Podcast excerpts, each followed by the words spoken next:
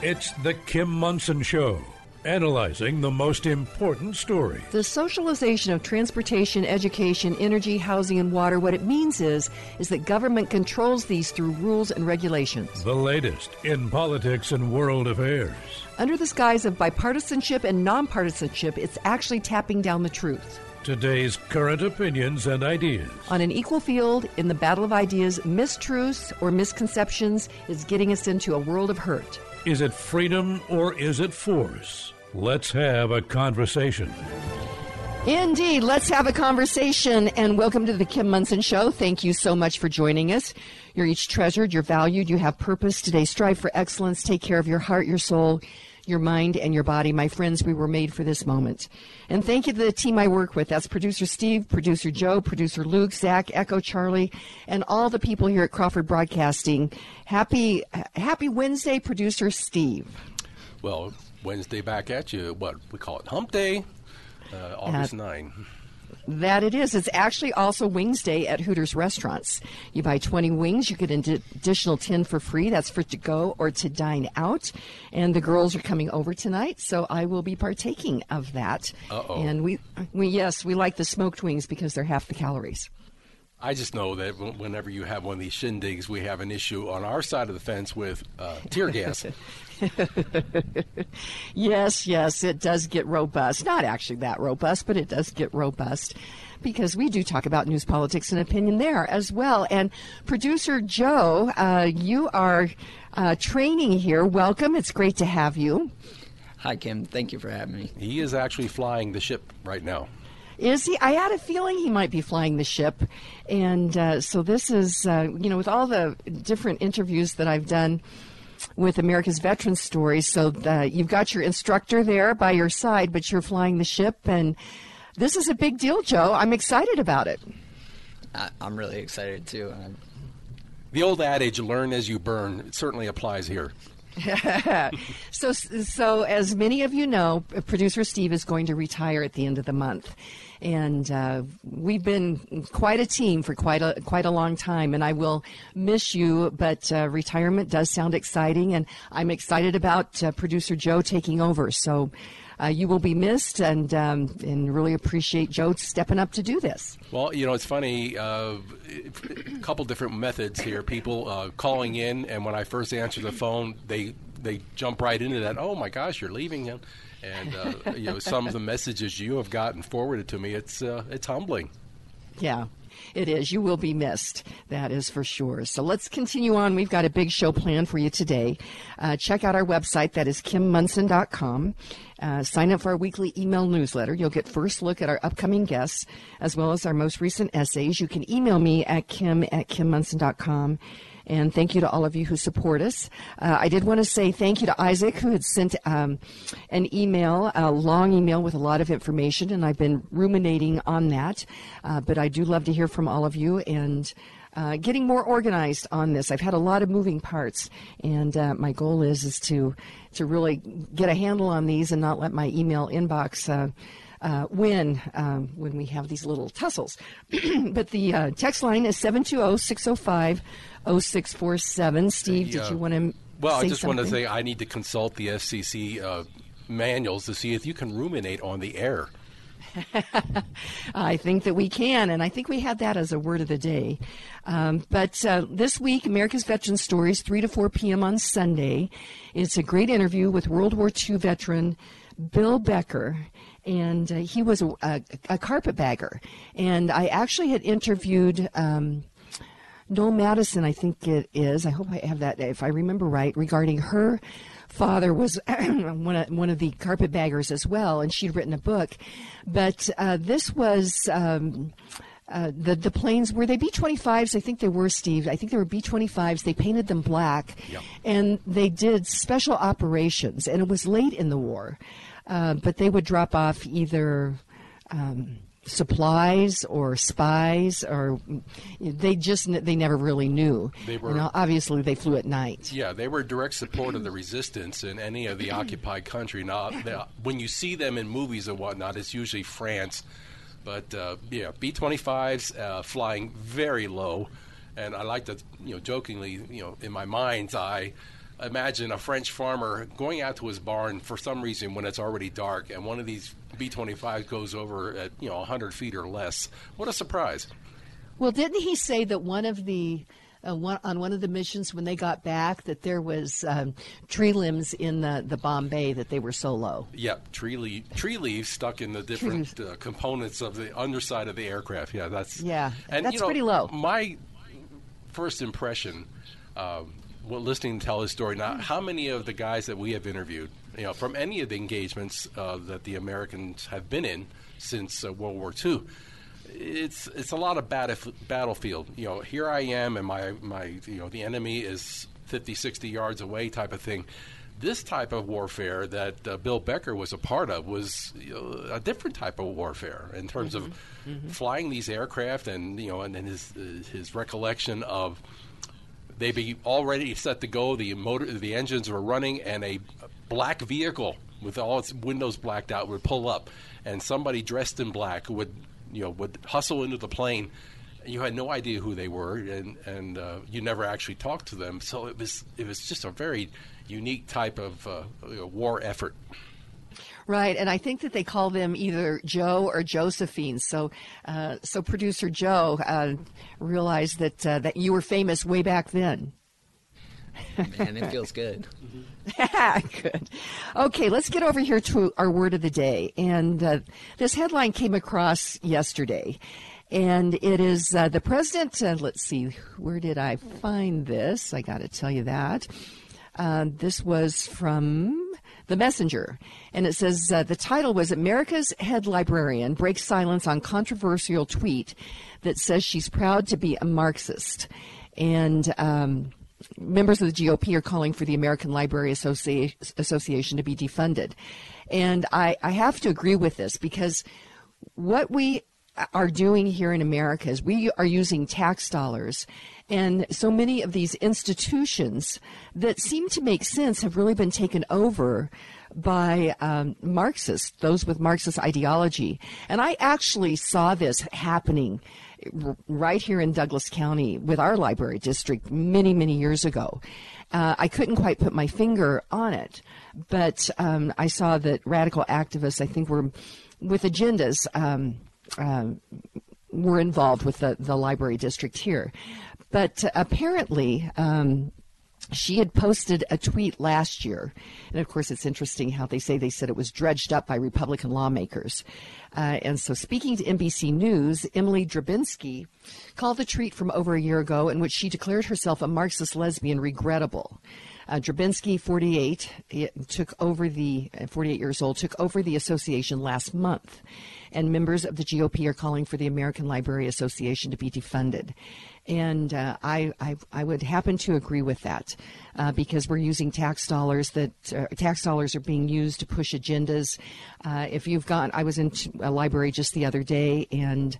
Um, and there are agendas that are being pushed by books that are being selected. So, anyway, um, I decided to use that headline as I went to the word of the day, which is purport and it could be oh, number one to ha- the, as a transitive verb to have or present the often false appearance of being or intending, claim or profess, or as a noun meaning that is presented, intended, or implied, uh, import, or number two, intention or purpose.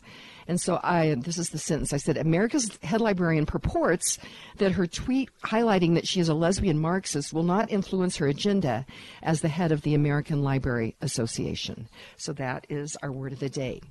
So let's get over here to our quote of the day. And, uh, again, you know what? I think I need to finish up the thought on uh, Hooters restaurants. Today is uh, Wings Day. You buy 20 wings you get an additional 10 for free. They have five locations Loveland, Aurora, Lone Tree, Westminster, and Colorado Springs. And this special is for to go or to dine in. As I said, the girls are coming over tonight, so we will, uh, I will pick those up because the girls do love those. Um, but our, our, quote of the day is um, from our, the Medal of Honor quote book that I have from the Center for American Values. Would highly recommend that you have this book in your Freedom Library. And uh, it's so important to learn about these these men that put their lives on the line, uh, and many of them lost their lives, even though they uh, were then um, awarded the Medal of Honor. But uh, today, this um, this quote comes from Jacklyn H. Jack Lucas, United States Marine Corps Medal of Honor recipient, born in 1928, died in 2008. Now, get this. He was an American Marine in World War II, was awarded the Medal of Honor at the age of 17 years old as a private first class in Marine Corps during the Battle of Iwo Jima. 17 years old. And this is the citation says for conspicuous gallantry and intrepidity at the risk of life above and beyond the call of duty while serving with the 1st Battalion, 26th Marines, 5th Marine Division during action against enemy Japanese forces on Iwo Jima, Volcano Islands, 20 February 1945. While creeping through a treacherous, twisting ravine which ran in close pro- proximity to a fluid and uncertain front line on D-Day, uh, this was D-Day Iwo Jima, plus one, Private First Class Lucas and three other men were suddenly ambushed by a hostile patrol, which savagely, savagely attacked with rifle fire and grenades. Qu- quick to act when the lives of the small group of men were endangered by two grenades which landed directly in front of them, Private Lucas unhesitatingly hurled himself over his comrades upon one grenade and pulled the other under him, absorbing the whole blasting forces of the explosions in his own body in order to shield his companions from the concussion and murderous flying fragments. By his inspiring action and valiant spirit of self sacrifice, he not only protected his comrades from certain injury or possible death, but also enabled them to rout the Japanese patrol and continue the advance. He exceptionally uh, courageous initiative and loyalty ref- reflected the highest credit upon Private Lucas and the U.S. Naval Service. So I'm going to stop there. He actually survived, obviously. He was born in 1928 and died in 2008. But, Joe, this just kind of takes your breath away, doesn't it? Absolutely, it does. Like, to imagine, imagine doing that at 17. That's insane. You know, imagine, really imagine doing that at, at any age. But, uh, this is what he said Greater love hath, hath no man than to lay down his life for his friends. From the Revolutionary War forward, our American servicemen and women have done that in the name of the freedom you enjoy. And uh, my friends, we are engaged in this great battle of ideas that is occurring right now. And as the situation presents itself, sometimes it's just pushing back on something that someone says in a group of people. And I know that it takes courage to do that. But it's also important to do this in a reasonable manner. But you have to have a good grasp of the issues. And that's why we do the show with all these excellent uh, guests, is so that you can get your brain around these issues so that as the situation presents itself in the proverbial uh, world out there, you can throw yourself on that grenade and. Uh, and, and make a statement because this battle of ideas that we are engaged in is so important. And, and we've given so much ground. When you realize that the American Library Association is being headed by a Marxist, uh, that should give us pause because Marxists don't like the American idea. They don't like freedom for everyday individuals. Uh, they're all about the collective instead of the sanctity of the individual. And um, the collective and the sanctity of the individual cannot exist in the same space. And that's what we're fighting right now. And uh, so, again, this quote, greater love hath no man to lay down his life for his friends. From the Revolutionary War forward, our American servicemen and women have done that in the name of the freedom you enjoy. And I would highly recommend that you get this, this quote book from the Center for American Values, which is located down in Pueblo. And they really are doing two things. One is their beautiful portraits of valor, that they have portraits of over 160 Medal of Honor recipients with these quotes, but also uh, they have these, this whole educational uh, program, uh, and they're working on an, on a new online program as well to make sure that we understand and pass on to the next, next generation these um, values of honor, integrity, and patriotism. And so they're doing great work down there at the Center for American Values. Can, you can find them at AmericanValuesCenter.org. So be sure and check that out. And I think you can order the book there as well. Uh, the show comes to you because of sponsors like Roger Mangan and his State Farm Insurance team. He knows that life can be challenging, and it's the Mangan's team's mission to maximize your financial security as you manage the risks of everyday life. Uh, call Roger Mangan at 303 795 8855 for more information. Like a good neighbor, the Roger Mangan team is there. Most of us have been there. That surprise crunch when you backed into a car in a parking lot or someone rear ended you at a stoplight. First thing you do is stop and breathe. Second, say a prayer of gratitude that no one was hurt. Third, look for your insurance card. And fourth, be grateful that you have your insurance with Roger Mangan State Farm Insurance Agency. You can breathe easier knowing that you can reach the Roger Mangan team 24 7 when you need them. For that Roger Mangan State Farm Insurance peace of mind, call Roger Mangan today at 303 795 8855. That's 303 795 8855. It's Colorado. We want warm homes in the winter and cool, comfortable homes in the summer. Johnny Stubb Services is the heating and air conditioning company to call to ensure that your heating and cooling systems run efficiently and last for years. Johnny Stubb Services team of experts provide proper guidance to help you make informed decisions about your heating and cooling needs. Kim Munson highly recommends Johnny Stubb Services. Schedule your air conditioning check before summer arrives at JohnnyStubbServices.com and receive a great gift. That's JohnnyStubbServices.com.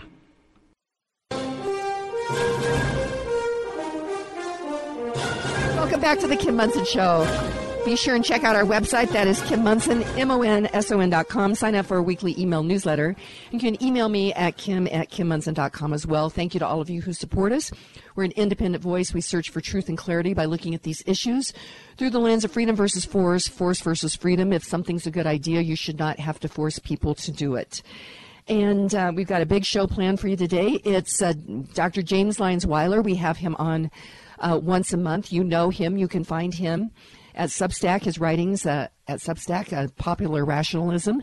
Uh, also, he is the founder creator of IPAK-EDU, which is the Institute for Pure and Applied Knowledge, and he is creating this amazing educational model for the intellectually curious. So, Joe, do we have Dr. Jack? Good morning. Oh, there we are. Dr. James Lyons-Weiler, it is great to have you. And uh, lots happened since uh, we talked last month. Yeah, it, there is this kind of whiplash that happens if you bother to try to pay attention to everything that's going on. Um, I, you know, when the world goes off the rails, um, you wake up every morning and hope that maybe there's some some way to reason and logic, but you know when the when the political parties decide to uh, go nuclear on each other, I guess this is what we see. So the the, the death throes, the death match that is happening, uh, you know, at, at the executive level, hopefully that'll that'll be resolved when we get a, a decent resolution to our next election. But uh, good morning to everybody out there in Colorado. I'm excited to talk this morning with you, Kim. Well, and uh, a couple of things. I, I want to talk about this the um, IPAK-EDU fall semester, and we'll talk with one of the in- instructors, Brad Miller, here, beginning at the second segment. But I had uh, was looking at your um, Substack, Popular Rationalism, and a headline just really just got my attention, and that is assisted dying laws. Can we safely navigate the slippery slope of shifting ethical? It bothers me as well because physicians are supposed to be helping with life, not with death. But uh, uh, share what you think about this. Yeah, so part of this was motivated by, excuse me, a, a trend uh, in Western countries um, to for, the Death with Dignity movement to expand beyond cases where you know a person knows that they only have six weeks to live or four weeks to live and they're in intense pain or something and you know the, the writings on the wall into other conditions that are deemed mental illnesses uh, in, in, particular, the example that I used was a, a Canadian case uh, of the Medical Assistance in Dying Act in 2016. Um, the, broaden, the broadening of the scope to include other medical conditions um, solely involving a diagnosis of, of, of mental illness. In past generations, the sterilization, the forced sterilization and euthanasia of people who were disabled was recognized as evil.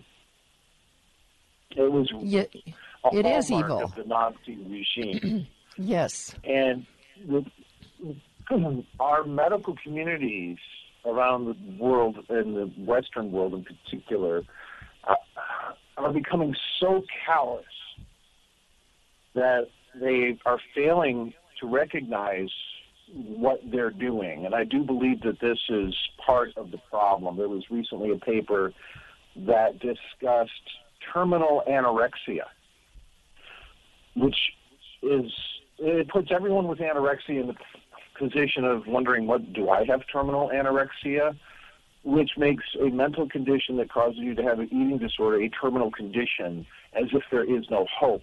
It destroys hope for people who have mental issues and is very offensive to people who have come through these mental conditions um, and, and struggled with these issues and come out on the other side and they're okay, but they're still struggling with it. And, you know, it, it really takes the wind out of their sails to say, wait a minute, this is a terminal condition because you, you're literally killing hope. When in reality, the diagnosis is um, uh, terminal malnutrition as a sequela of or due to anorexia nervosa. So there's a paper that used this language, and, and that paper was retracted, thank goodness. But um, part of my uh, motivation for this was this case in Canada of Elisa Pauli, a 47 year old woman who's suffering from anorexia. She has a mental disorder of some type. And um, she seems to be looking forward to implementation of the new law to expand to include mental illness, where she can use um, uh, doctor-assisted suicide as a cure for her mental condition. And this is a very dangerous, slippery slope. Uh, Well- I want to say this very clearly, and fo- just focus with me for a moment. And please, anyone that has mental issues that you're struggling with, there is help. There is hope. And and suicide leaves behind a hole, and you're putting your problems on other people, you, on your loved ones, on your friends, your neighbors. There's a loss in this world of you. You are valuable. You are a lovely, beautiful person that has so much to offer. So if, if the government is willing to sanction physician-assisted suicide because it's a billable service, well, then we've just lost all sense of morality in allopathic medicine. And, you know, there's about a million people in Canada that suffer from anorexia nervosa.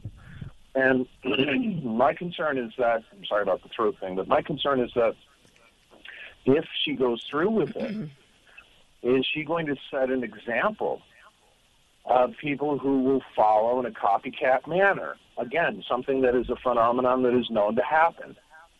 You know, we some people are very afraid to even talk about suicide because they're afraid to give somebody the idea, like they don't already know about suicide. But if somebody that you look up to as a hero finds a way out of their problem using suicide, and then you can just say, well, nobody in the whole world understands what I'm suffering, and so you know I'm entitled to this. You, uh, there's a very, very dark area to go to, where you that you when you commit suicide, you're not just rejecting your life, you're rejecting all of humanity, all of the world, and if legally assist, medically assisted, doctor assisted suicide becomes an option for people who literally on the books by physician designation do not have a brain that works right.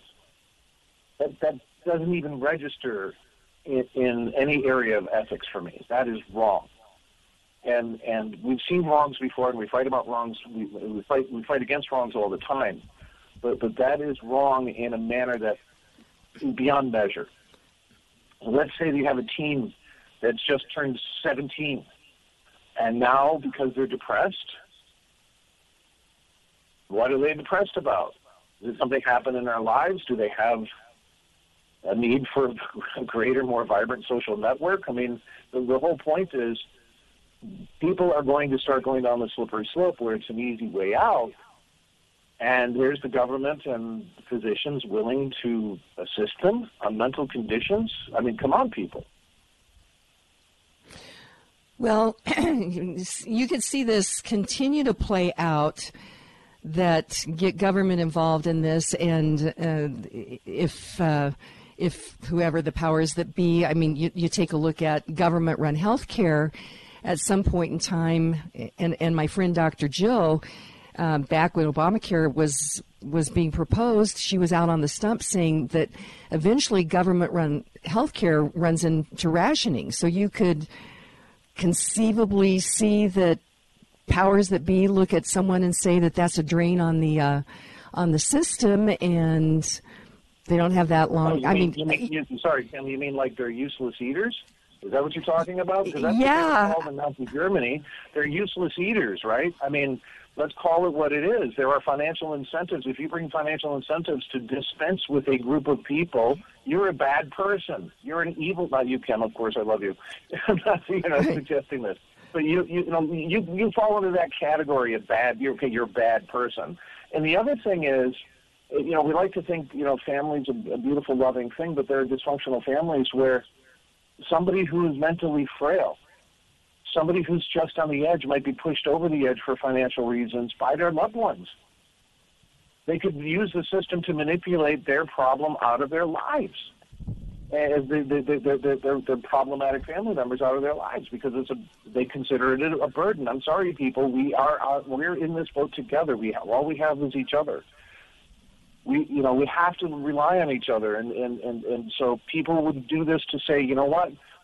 Are we going to have this conversation? Mom's got dementia. Do we put her in a nursing home or do we go talk to the doctor about physician assisted suicide for her?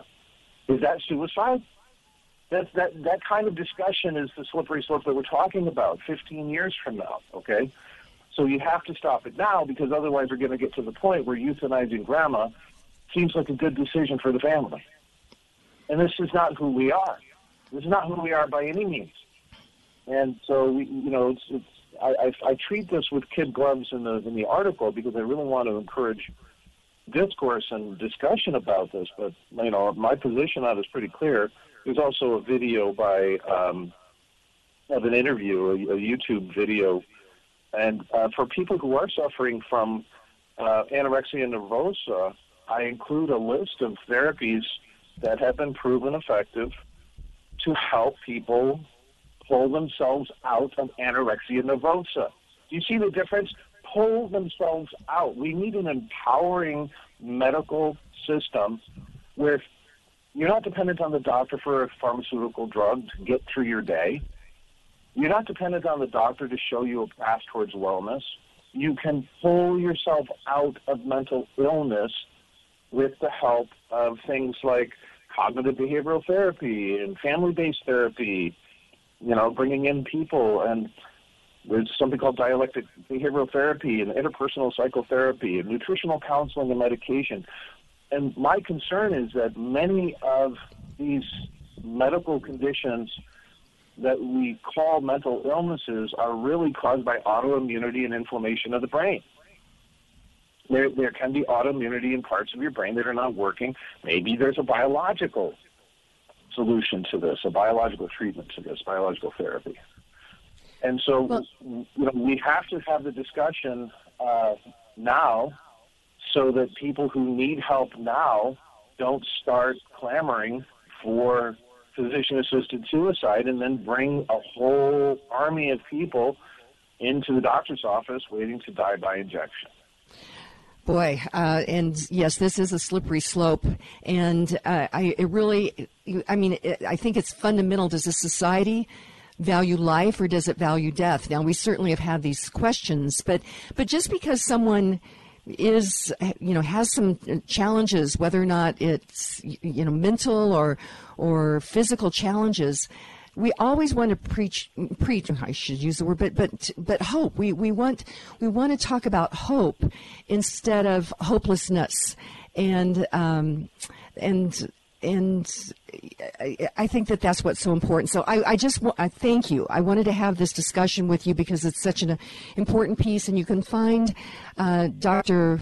James Lyons Weiler at Popular Rationalism at Substack. But we're going to talk about IPAK-edu um, and all of the. This is so creative. What you have come up with is to to um, match people that are intellectually curious with amazing instructors at a very affordable price. So we're going to talk uh, talk more about that uh, when we come back. And uh, we are having these important discussions because of great sponsors, and one of those is Dr. Jack and IPAK-edu.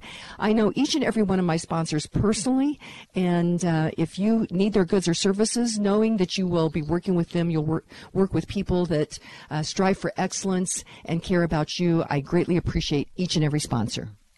Award winning realtor Karen Levine has nearly 30 years of experience with REMAX Alliance. Karen Levine works to protect your property rights at the local, county, state, and national level. Karen Levine believes in home ownership. Working with Realtor Karen Levine helps you navigate through the process of buying or selling your home. Call Karen Levine to help you buy or sell your home because she understands that it's more than just a house. Call award winning realtor Karen Levine with REMAX Alliance today at 303 877 7516. That's 303 877 7516.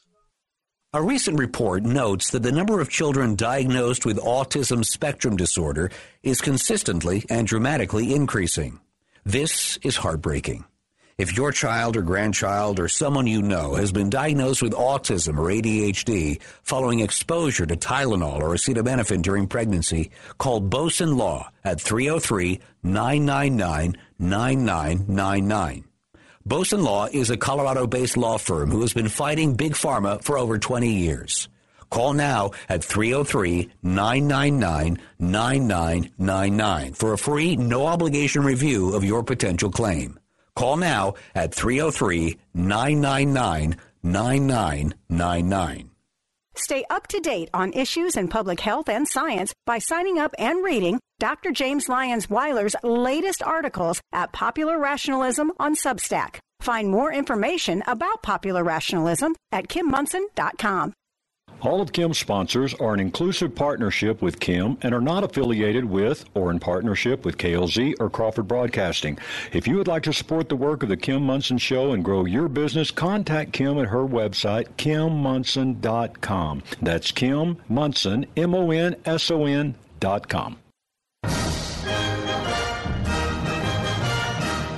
show. I'm Kim Monson. Be sure and check out our website. That is Kim Monson, M-O-N-S-O-N dot com. Sign up for our weekly email newsletter. You can email me at kim at kimmonson.com as well. Thank you to all of you who support us. We're an independent voice. We search for truth and clarity by looking at these issues through the lens of freedom versus force, force versus freedom. If something's a good idea, you shouldn't have to force people to do it. And Wednesday, our bumper music is these big, great westerns, and I just love it. And I think it's good for middle of the week to uh, to just have these great this great music. On the line with me is Dr. James Lyons-Weiler. Uh, you know him. He is the founder of IPAK-edu, and IPAK is the Institute for Pure and Applied Knowledge. And as we've gone through this, uh, the reaction to COVID, Dr. Jack realized that it's important to uh, offer courses for those that are intellectually curious. And so this is amazing uh, what you're doing, Dr. Jack, and I know you're preparing for the fall semester here. Yeah, thank you. So we're we have two, two, this is our third year of uh, offering courses online, and we've created a community. We've had over 1,000 participants come through our various courses. Uh, and obviously, if you sign up for our courses, uh, any individual course that you're interested in, you're very likely to run into people who are interested in the same thing. So it's a great source of sustaining community for a lot of people who otherwise might not ever meet each other. It's really fascinating. Um, and uh, this includes um, amazing instructors, wonderful, thoughtful, creative, insightful instructors. Um, so, you know, the, the, the the fall lineup is outstanding, and the number one number one complaint that we have is that we have too many good courses to choose from. most, people, that... most people who are most people who are uh, you know 40 to 80 might be able to pull off doing one course a week, but we do have some people that pull off two courses a week, and you can always catch the video if you have to miss a lecture for a given week or miss a discussion period for for a given week. Well, and the courses are super affordable. And so here you have amazing instructors at a really affordable price, and it depends um, on the course and how long it is. But you know, typically it's less than. 200 less than 180 dollars for 12 to 15 weeks are you are you keeping the price around that that uh, dr jack yeah that's right where they are so it averages about $12 um, per class period, which, you know, try to run Harvard University on $12 per class period. You can't do it. Now, we don't offer any degrees, but our course material is on par uh, with any. I will put our courses against any of the Ivy League courses, any of the major research university courses, you know, and, and the, the, the community response has been outstanding. Um, I had uh, 140 students uh, take one course with Dr. Brownstein on holistic wellness, holistic approaches to wellness. Uh, he's a medical doctor in um, Michigan, Dr. David Brownstein. It's a very popular course. And then personally, I had 107 students take a course on immunology. And those many of those students went on to take a course in autoimmunity.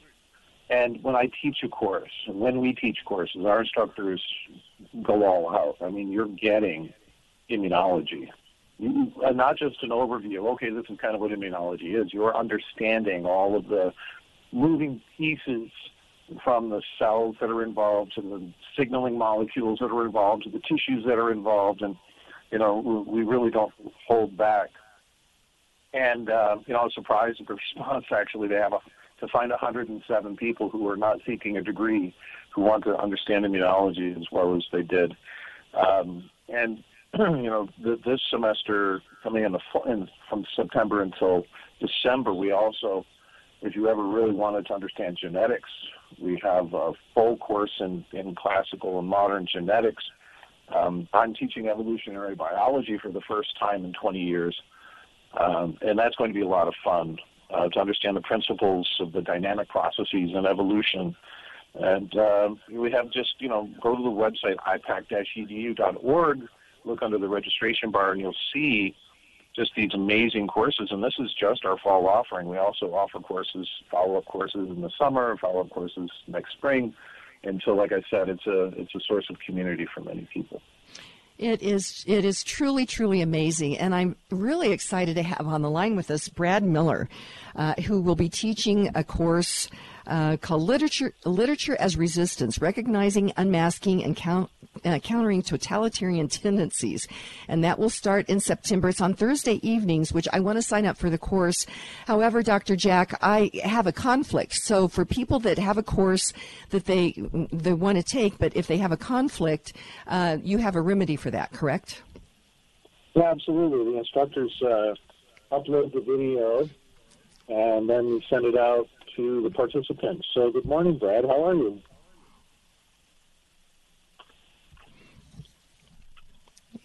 Do we have Brad? Yeah, we do have Brad, and I'll, I'll, just give a quick description. Brad is a former commander of the 101st Airborne Division of the U.S. Army, and he left the armed forces due to the COVID 19 injection mandates. So, Brad Miller, he's a former lieutenant colonel in the Army and uh, was a battalion commander. So, Brad, welcome. Hello. Okay, Thanks so we for having me on today. Oh, absolutely. And uh, I have to ask you, how did you get to know Dr. Jack? So we had a, uh, a mutual contact who uh, put us into contact with each other probably six or seven weeks ago. And uh, this is pretty amazing what uh, your journey, uh, because when um, at the time, the Secretary of Defense, Lloyd Austin, in August 2021, announced the military vaccine mandate, and you refused the vaccine and you were relieved of your command. So tell us about that, um, Brad. Yeah, that's correct. So I was a, I was a battalion commander in the 101st Airborne Division in the summer of 2021 when the uh, the COVID-19 vaccine mandate went into effect. Um, for me, I was I was never going to go along with the the vaccine. I just did not, you know, I would never believe, I would never concede that it was safe or effective or necessary in any regard. So I personally did not want to take it, but I also, being in a position of command over others, I did not want to force my subordinates, who might not want to take it, to take it against their will. So, uh, long story short, I was relieved of my battalion command position, and then a couple of months later, once I realized that uh, the Department of Defense was not going to walk this back, then I just went ahead and resigned. And I, I just realized that, unfortunately, um, notwithstanding the length of service that I that I had in the military at that time, which is about 19 years, I just felt like I could not uh, continue in service. Not because I have anything against the institution per se, but um, but I had a lot of heartburn with the the leadership of Department of Defense, and so I decided to take off the uniform because I felt at that time, and I still believe this, that I could do far more in service to the country out of uniform than in uniform. Well, Brad, I'm very concerned about. Uh, we look at recruitment numbers for our military, and our military is is there to defend uh, America, and I'm concerned about our military readiness. Um, recruitment num- uh, uh, numbers are are down. Why now? At, now that we're into uh, 2023 with recruitment numbers down so much, it, it, seems like it would make sense to uh, all of the, the military that was relieved of their, their commands, relieved of their positions because of refusing the jab. It would seems like it would make sense to bring bring everybody back. What do you think? So that would make sense if strategic readiness and defense of the nation were the top priorities. I think at this point we have to question whether or not that is true because the uh, the actions that we see the Department of Defense taking would not lead one to conclude the defense of the nation, you know, defense of the homeland, and um, and readiness are their actual priorities. That should strike. Uh, should I, I was going to say terror, but that that is very scary. I think a lot of people that are enjoying the freedom that we have, living our lives, they don't realize the danger, danger that uh, America is in right now, Brad.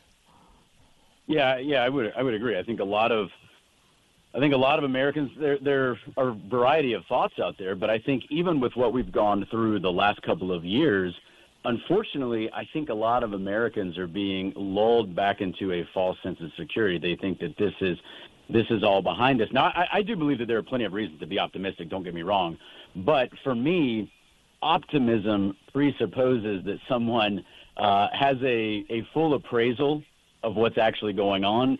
If you don't understand just how bad things are or can get, then it's not optimism, it's just naivete. So while I do believe that there are plenty of reasons for us to be hopeful, we have to be realistic about what we've gone through and, and kind of where we are now and just how easily we can see our freedoms slip away if we're not vigilant. So that's why I think this course, uh, it's a fascinating title for your course that's going to begin September 7th, Eastern Time. It's going to be about an hour and a half. And, um, which is Thursday evenings, and Literature as Resistance, Recognizing, Unmasking, and Countering Totalitarian Tendencies. So is this going to, to give people tools to push back on, on what we're seeing in our, um, in our communities that, that is happening?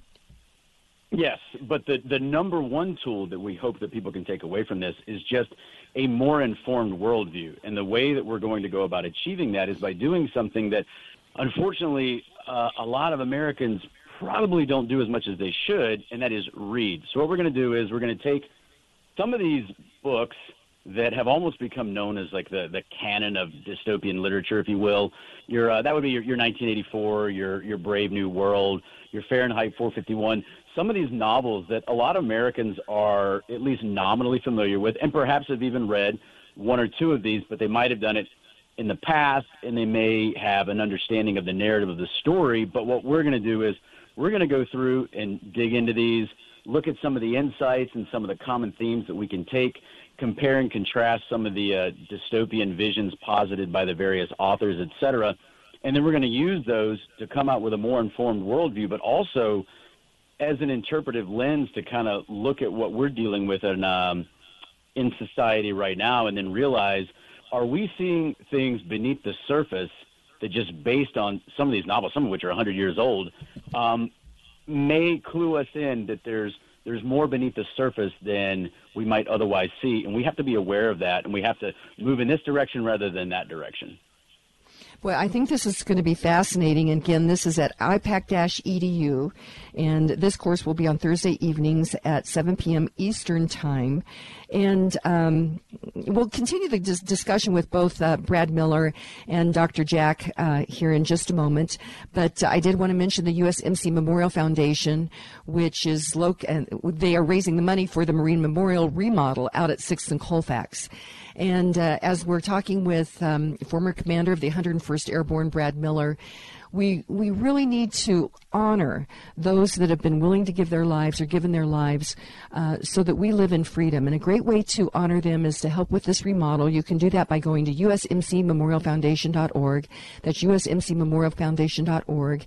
And uh, the show comes to you because of great sponsors like Dr. Jack and IPAK-EDU and also Lauren Levy.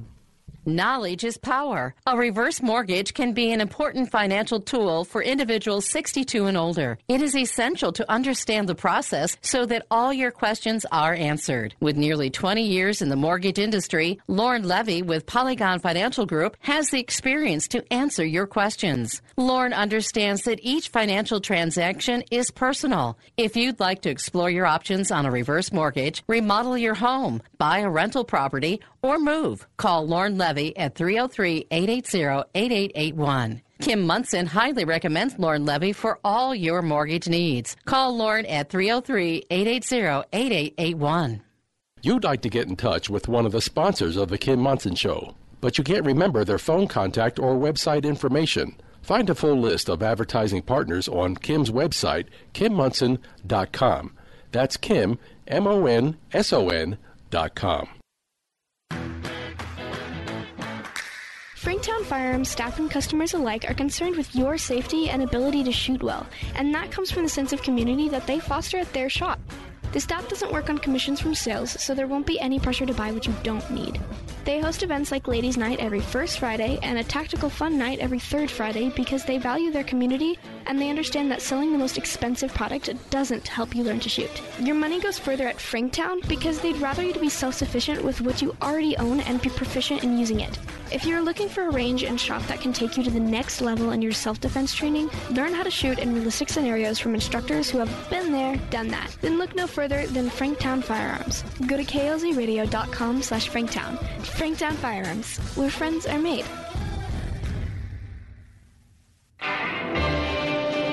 And welcome back to the Kim Monson Show. I'm Kim Monson. Be sure and check out our website. That is Kim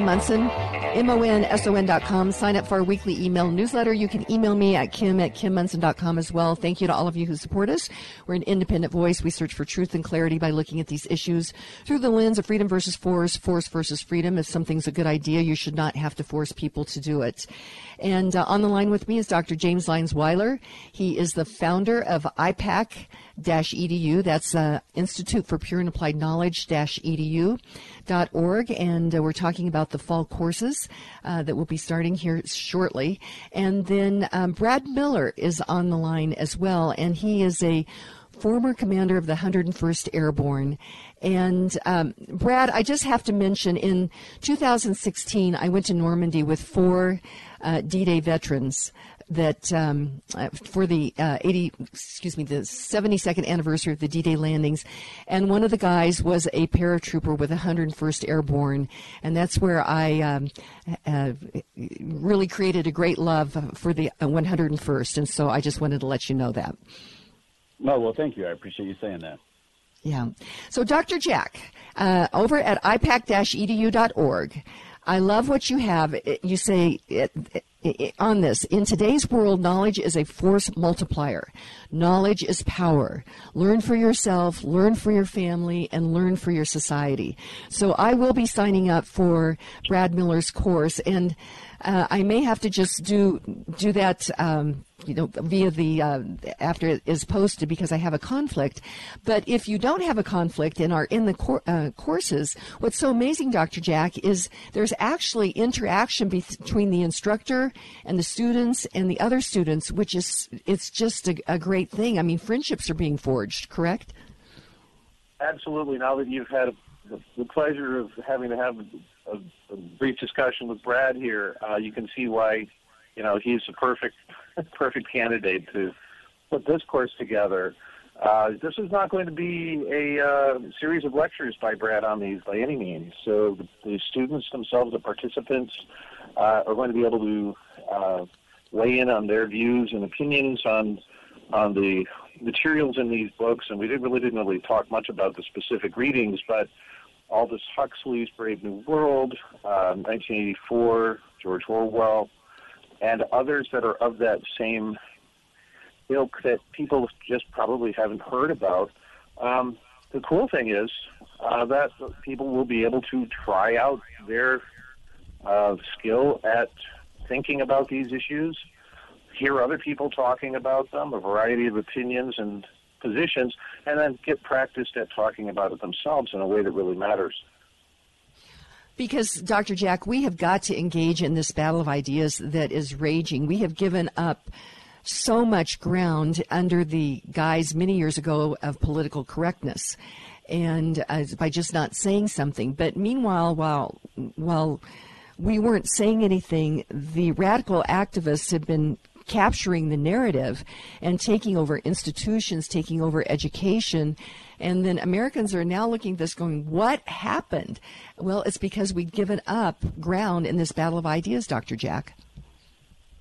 Yeah, you look at this long enough, you start seeing connections. For instance, the earlier discussion about the lack of enrollment in the military. What if the problems that we see, autism, neurodevelopmental disorders, um, that we can rightfully attribute to increasing exposures to toxins in our environment and in our medicines uh, are responsible for destroying the capacity of an entire generation of Americans. You mentioned, you know, that that, that should strike fear in the hearts of people. It really should strike motive. Right, I agree, that it should strike motivation, and that's I think what you're saying um, to do something, and that's the whole point of IPAK EDU. You're going to be on a better, firmer ground uh, to make your stand and advocate for changes in pro- programs and policies, even at, at, your local school district or within your family. Uh, people have told me that our courses have actually changed their lives and their relationships with their family because they're better able to say what they what they feel and say what they think. Well, I and you know what I think that that is a journey uh, that I was on. I I, w- I would say I went through an angry period as, as I was starting to, to, to see these things in education and kids come home and, and I, I just couldn't put my finger on it.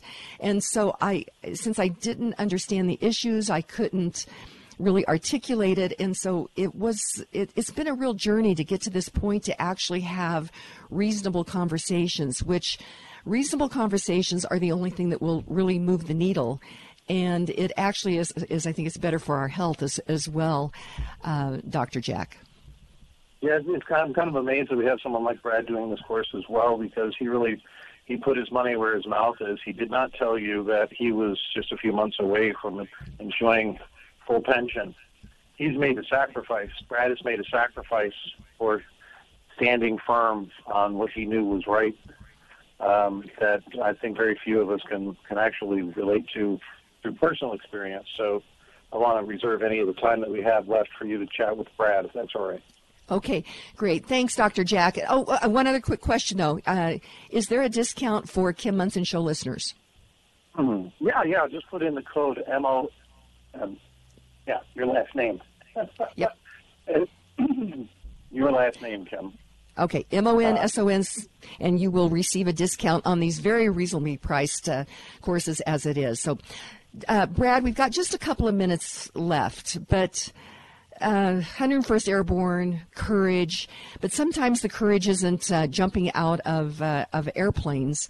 Uh, sometimes courage is, as Dr. Jack said, putting your money where your mouth is. What a what a decision! You're just a few months away from retirement, um, but you made this decision, and that takes a lot of courage, uh, Brad Miller. Well, thank you. I appreciate you saying that, and that is true. So when I when I walked away in September of last year, I was at 19 years, three months, and 15 days of active service. But you're right. Um, you know, physical courage and, and moral courage are two different things. Now, a lot of times they, they go together, and both of them are extremely important, but they are, are not necessarily the same the same thing. And right now, people are being really faced with having this moral cur- courage. And um, the reaction to COVID and the coercion and the force.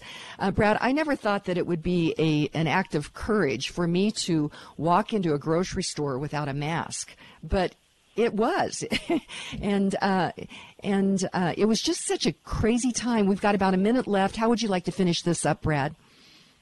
Yeah, I would think that a lot of what that is that we're seeing is uh, is called moral injury, and I think that our nation and our military are suffering from moral injury. And I've actually written about this at my own Substack, which is called Ideas and Actions, in a piece called Moral Injury, which people can find at my name, just Brad Miller one zero dot substack dot com.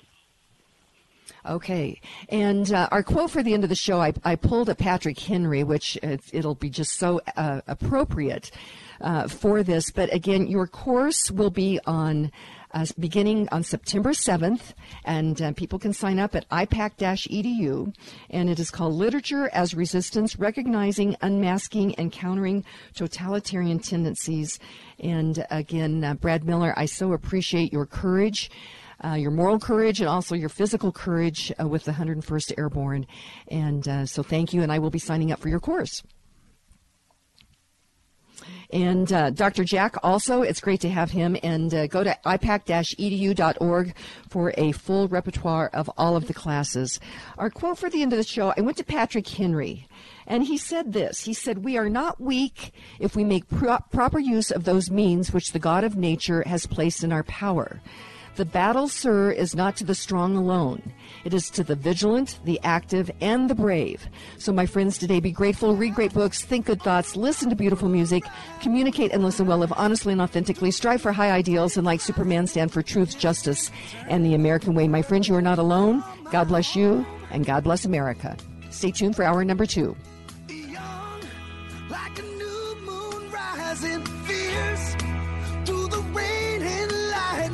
Wandering out into this great unknown. And I don't want no one to cry, but tell them if I don't survive,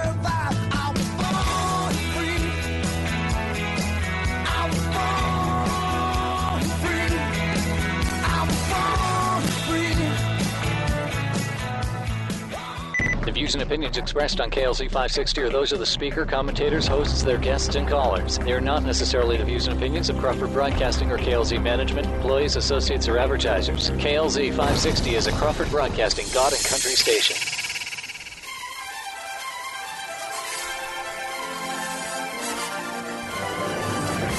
It's the Kim Monson Show analyzing the most important stories. The socialization of transportation, education, energy, housing, and water, what it means is, is that government controls these through rules and regulations. The latest in politics and world affairs. Under the skies of bipartisanship and nonpartisanship, it's actually tapping down the truth. Today's current opinions and ideas. On an equal field, in the battle of ideas, mistruths or misconceptions is getting us into a world of hurt. Is it freedom or is it force? Let's have a conversation. Indeed. Let's have a conversation and welcome to hour number two of the Kim Monson Show. Thank you so much for joining us. You're each treasured and valued. You have purpose. Today's strive for excellence. Take care of your heart, your soul, your mind, and your body. My friends, we were made for this moment. And thank you to the team I work with. That's producer Steve, producer Joe, producer Luke, Zach, Echo, Charlie, and all the people here at Crawford Broadcasting. So producer Joe, you got the first hour under your belt. How do you feel? Yes, ma'am. There was a couple of hiccups, but I feel still pretty good. well, it's live radio, and, and there's always going to be hiccups, and uh, so great. And producer Steve, uh, it's got to be interesting to be the instructor and um, having somebody behind the board uh, teaching them on what to do, right? Well, you know, they don't no longer do uh, driver's ed in schools, but it makes me think of driver's ed when I was in school and what it was like for that person to sit on the right side of the vehicle. you know what? I it's so funny you would say driver's ed in school because uh, when we were taking driver's ed. Um, our instructor was, a teacher, and we'd always have to drop by his house, and he'd go in for a little bit. And we, as kids, finally thought, you know, he might be going in and getting some um, uh, some um, some liquid strength uh, with all of us that were behind the behind the wheel. I know I don't know that for sure, but we always kind of laughed about that. So uh, anyway, check out our website. That's kimmonson.com. That's m o n s o n.com. And it, again, uh, signing up at ipak-edu for the fall courses. If you put in Monson M O N S O N, you will get a discount. Uh, so be sure and do that. Uh, sign up for our weekly email newsletter. You will get first look at our upcoming guests as well as our most recent essays. That comes out on Sundays. You can email me at kim at kimmonson.com. And thank you to all of you who support us. We're an independent voice. We search for truth and clarity by looking at these issues through the lens of freedom versus force, force versus freedom. If something's a good idea, you should not have to force people to do it. Uh, text line is 720 605 0647. Call in line is 303 477 5600. We will take call ins at the end of um, the show, the last segment. But let's get right into it for our word of the day. And uh, as I mentioned in the first hour, there is a headline that the. Um, the uh, America's uh, head librarian breaks her silence on her controversial tweet that said she's proud to be a Marxist. And uh, so um, I took the word purport, and as a transitive verb, it says to have or present the often false appearance of being or intending, claim or profess. As a noun, meaning that is presented, intended, or implied, import. Synonym is substance or intention of purpose. But I was over on the transitive verb side. It says America's head librarian purports that her tweet highlighting that she is a lesbian Marxist will not influence her agenda as the head of the American Library Association. And, um, Marxism and the American idea cannot exist in the same space because it's uh, really how the individual is viewed. And the American idea uh, is the sanctity of the individual, that all men are created equal, and that each of us has these rights from God of life, liberty, and pursuit of happiness. The Marxist looked at, looks at the individuals as um, part of a big group or part of a collective, and those two things really cannot exist in the same space. I Joe or Steve? I have a Steve. question. Okay. All right, why? And I know the answer, but I'm going to. You know, why do you ask questions we already have the answer for? Why is the fact that you know, the lesbian component of that? Why does it have to be told? I mean, her political direction is one thing, but why? Uh, you know, why do I have to put it in everyone's face that I am a lesbian? Right, and, and that that is such an important question because uh, I, I really don't want to know. I don't care what people, grown people, uh, do. Uh, that's not my business in their, in their bedrooms, and I don't really don't want to know. Why is that? That that has become a main identifier for people. And so at the end of the show, when I say, you know, think about great ideas, you know, we need to be thinking about the, the, the big ideas of life. Why are we here? And, and you know, the, the understand this great American idea that we have. Um, but when we see there, that there's now a complete flag for this, celebrating carnal desires, and then in fact the White House put that flag at a um, more prominent spot than the American flag, uh, connect all these dots to uh, Marxism that and, and, Marxism and the American idea cannot exist in the same space at the same time. And so that is why it is important to get your brain around these issues, uh, take a course at ipak-edu, uh, and so that we understand what is really going on. I did want to share our quote of the day and uh, if you missed it in hour number in hour number one, you will want to li- uh, listen in um, the one to two p.m. hour today uh, for this citation of Jack Lucas, United States Marine Corps, Medal of Honor. He was born in 1928. He died in 2008.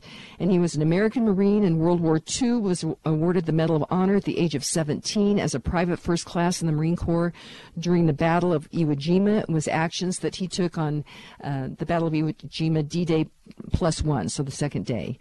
And he said this Greater love hath no man than to lay down his life for his friends. From the Revolutionary War forward, our American servicemen and women have done that in the name of the freedom you enjoy. And it uh, does take my breath away. And uh, I don't think I finished the thought in the first hour, are the Bible verse to whom much is given, much is required. We have been given this amazing gift of liberty, and it is important that we preserve it and pass it on to the next generation. And we do this because we engage in the battle of ideas. We get to do that because of great sponsors. I know each and every one of them personally, and I have Lauren Levy on the line. He is a an expert in the mortgage arena. Uh, Lauren Levy, welcome. Hey, good morning, Kim. And I so appreciate you. You are a sponsor of both the Kim Monson Show and America's Veteran Stories. And we have another World War II veteran that we will be highlighting this Sunday, 3 to 4 p.m. on America's Veteran Stories. So thank you for that. Um, Lauren, uh, interest rates, um, I've heard rumblings that they're going to go up again a, a little. What are you hearing? It's kind of a floating situation right now. They went up a little bit after the Fed raised, you know, a week ago or so, uh, crossed back over into the sevens, and then the 10-year U.S. Treasury, which we talked about as being a loose tie to mortgage rates, got up to about 4.1 percent. But in the last couple of days, when the stock markets had some issues, the 10-year Treasury closed, I think, at 3.97 yesterday, and mortgage rates pulled back a little bit, which was nice to see. So uh, we're in this like floating range here right now for a bit until we get some more clarity from the Fed as to what they're going to do next. Okay. Well, there is opportunity there, and there's creativity if people are wanting to buy a home. Uh, in the mortgage arena, and you work with a number of different lenders, which I think is is great because you're not representing just one lender and constricted by that. Uh, you can can work with a lot of different lenders and really, I think, help people out. That's right, and you know we are seeing programs. You know something that's been going on for probably the last year now is these rate buy downs where a buyer and seller get together and agree on a price and agree that the seller will help on a temporary basis pay for the buyer to have a lower rate for a year or two or up to three years. Um, and you know they they start at a higher rate and they have a lower rate for the first couple of years, and that helps them get in the house and get stabilized. And the thought being that if rates drop in the next year or two, they could refinance to a lower rate. So I just hit on that for the creativity aspect that you mentioned. There is creativity. There is ways to get lower rates, at least on a temporary basis, to get people into homes. So as always, I would just say to call and you know let's have a discussion about what options are out there. Okay, and then one other thing with here in Colorado with property values uh, high, and of course I'm concerned about that from a tax standpoint, and we are having discussions about uh, property taxes, I really think that we we need to have property tax reform and simplification here in Colorado. But but a positive with the values up so high is that those on fixed income, 62 years or older, could do a reverse mortgage and just just give us the. the I mean, I it's kind of unbelievable to me that it's tax free money. Um, it, but I'm I'm cons- and people think that that upon their death that the bank just takes it, takes it over. So explain that just a little bit. Yeah. So for those 62 and over, if there is enough equity in the home, um, you know, the first thing that a reverse mortgage will do will come in and pay off the current mortgage if there is one. But then homeowners have an opportunity to stay in their home forever as long as they, you know, pay their property taxes and homeowners insurance um, and they can get a lump sum of money. They can get a pension for the rest of their lives. They can get an equity line if they want to use at their own leisure down the road. Um, there's different types of opportunities within reverse mortgages for the right situation, and all the money that comes out of them are tax is tax free, so you don't get a 1099, and uh, it's a it's a good loan for a lot of people. So, Lauren, let's say that someone and, and great that they they live a long time. What if they outlive that equity on their home of their reverse mortgage, what happens? Sure. So, like you mentioned, the bank is just a lien on the house. They never take ownership of the home. So, if someone outlives the home and either goes into assisted living or nursing home or something or passes away, the family, if they want the home, actually has the right to get an appraisal and buy the home for 95% of the appraised value. So, they get a 5% discount. But if they don't have any interest in the home, they're not stuck with any upside down equity. There's no recourse to the family. The bank just takes the keys and the bank sells the property and would take the loss in that situation and um, use the insurance of the FHA loan, which all reverses are FHA loans. The insurance would cover the loss for the bank. And so there is no recourse to the family. The bank does not take ownership of the house unless it gets foreclosed on, which would require, you know, uh, taxes not being paid or insurance not being paid or the house going into disarray. But typically that doesn't happen. So the family keeps the house, and if they want it down the road, they can buy it or pay off the mortgage at any point in time. Okay, so I just want to clarify. So let's say that someone uh, outlives the the uh, the reverse mortgage. So um, so they've they've taken. I've got to figure this out then. So. Um, so they may have they may owe five hundred fifty thousand on a five hundred thousand dollar house. So they're upside down. Is what you're okay. saying. Okay. Right. So, but yet they, so have they continued to take money out of the house? I. Uh, yep. As long as if they're uh, if they've taken a lump sum, then they won't get any more money. They just never make payments. So the Okay. payments they're not making are just stacking on top of each other.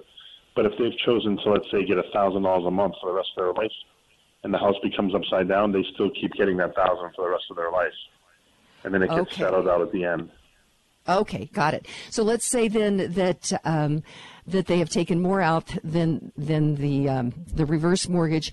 Does the family still have that option to buy the house at ninety five percent, even at that? Yep. Yep, of the appraised value, not of what's owed.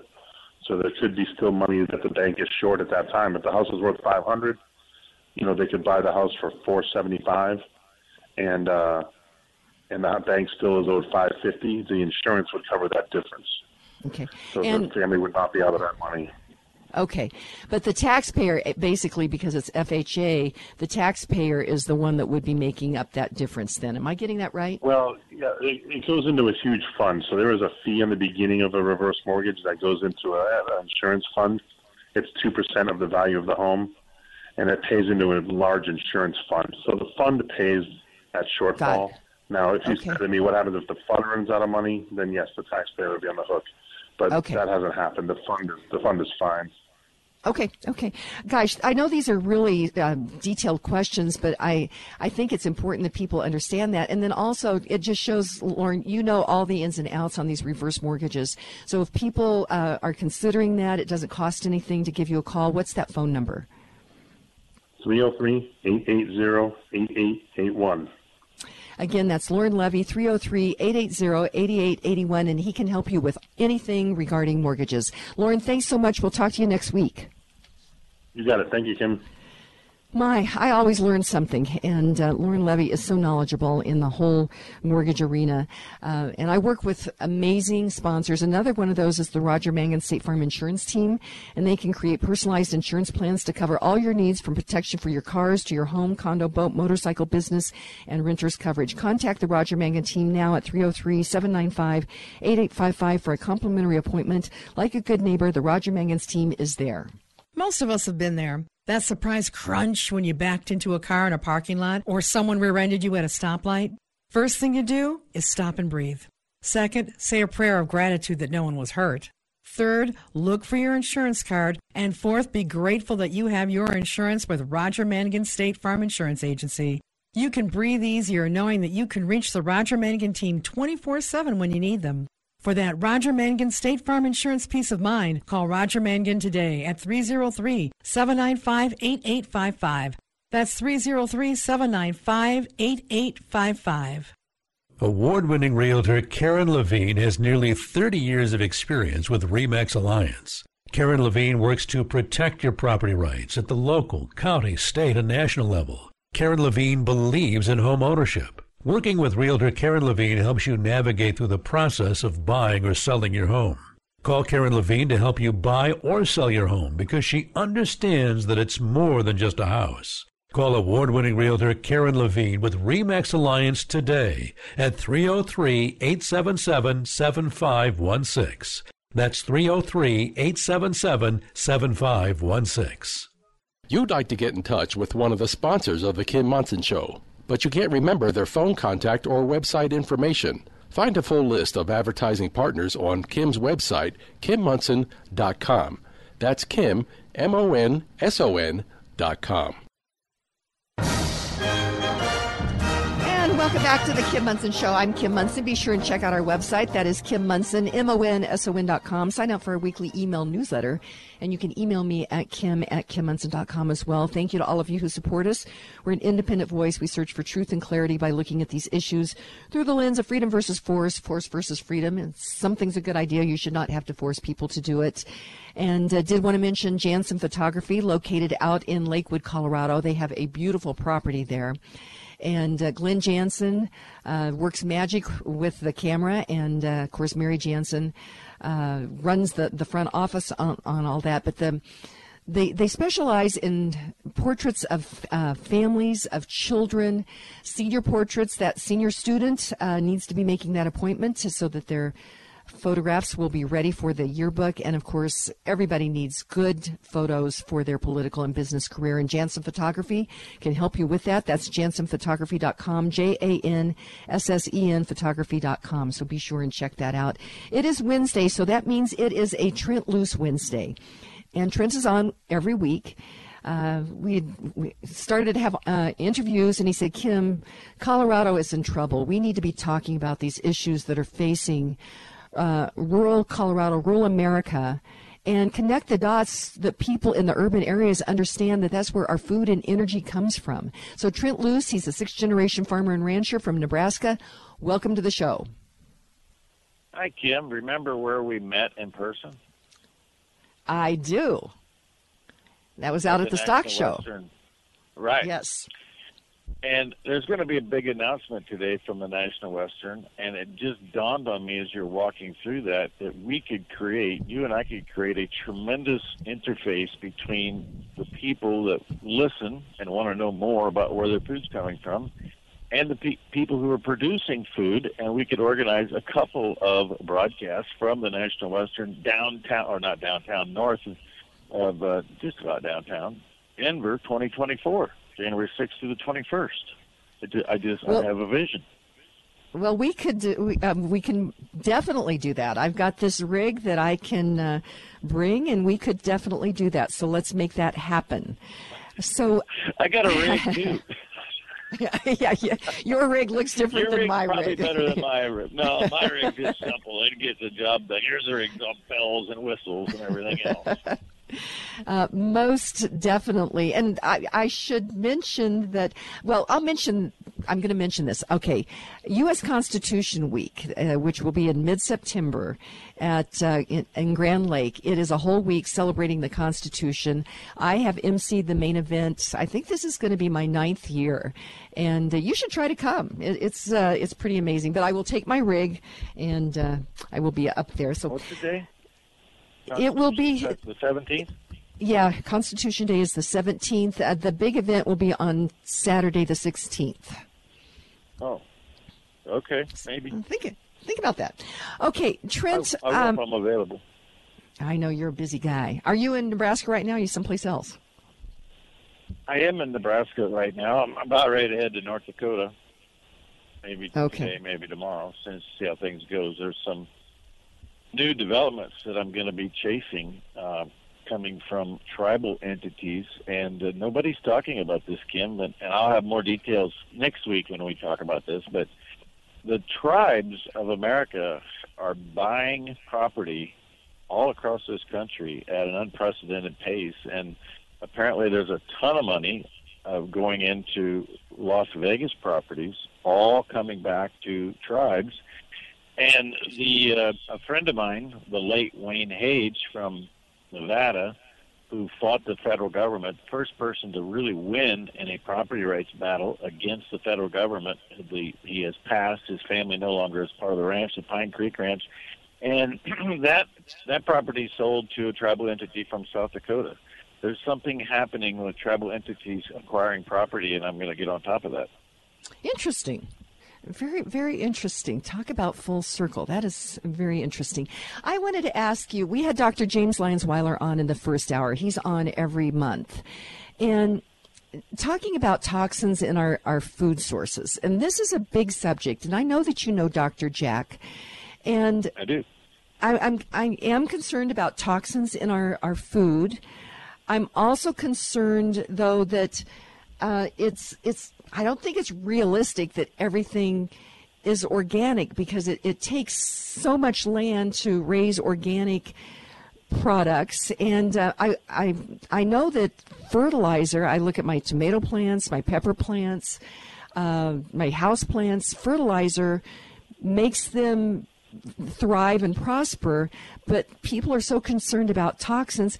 What do you say to people on this this particular issue uh, Trent Loos uh, I have never had concerns about toxins in food. Of course, you know, a, a lo- majority of what we eat, I raise myself and I've been a part of in production.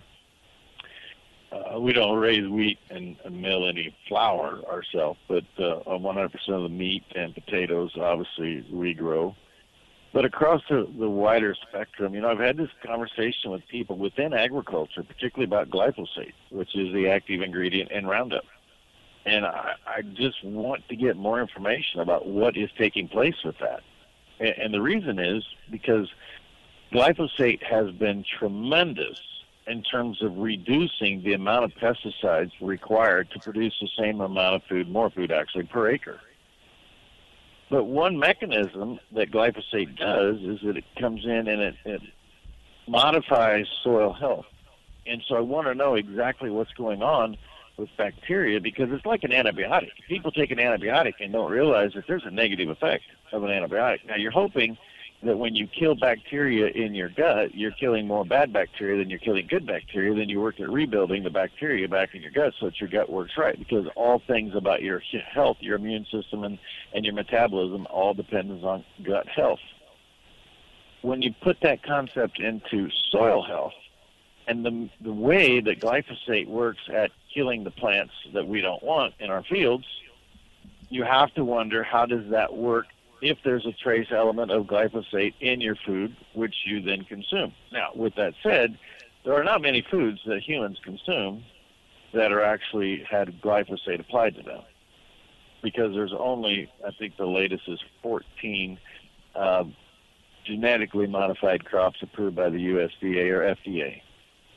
And the wheat, wheat is the one that really generates a, a big discussion because there is no genetically modified variety of wheat. In some cases in the northern country, farmers will use glyphosate at the end of the season. Say there's a frost coming, and and uh, well, that would not be an accurate statement because wheat is harvested in the summer. But you need to really they call it burn down. It's to bring about ripening right away. So there could be a glyphosate uh, residue in the wheat, and does that transfer through into the flour, into the person, and what does it do to the gut? Those are questions I just really want to answer. I do not have an opinion of those today. Okay, because this is a big question, and uh, Dr. Jack is he's doing these great courses, IPAK-edu, and one of them was toxins in our food, and so yeah, these are important questions. The other thing is though is I think that we forget because we've had the luxury of not going hungry that the American farmer has done things to, to get higher production so that we can feed more people. And if the trade off is starvation versus some toxins in the food, I, I probably would take toxins in the food uh, because um, starvation uh, is certainly deadly. It's somewhat terminal. Uh, but and this would be the first statistic that I shared with you the first day I was on the air, and it's probably time to revisit it. In 1900, it required 10 acres of land to produce enough food to feed one person for a year. 10 acres per person. In 2023, it will take less than a third of an acre to produce the same amount of food to feed one person for a year. So that speaks to the technological advancements that you're talking about. And while people want to get all wonky eyed and worried about pesticides when they hear pesticides, I'm sitting here talking to you drinking coffee, and caffeine in coffee is a pesticide, which is why I put it on my garden, which is why I use the coffee grounds after I boil my coffee on the stove to control the pest in the field. So we, we can't be all worried about pesticides because pesticides have improved human life. I think the mistrust, and, and you know what? I think I'm, I'm going to leave that out there as. Um, as our cliffhanger there, um, Trent Loos, because there is a, a, real mistrust after we've gone through this whole COVID thing. And uh, we're having these important discussions because of great sponsors. And one of those is Boesen Law. That's B O E S E N, Boesen Law. Boesen Law is a local law firm dedicated to helping injured individuals in Denver and the surrounding areas fight for the justice they deserve.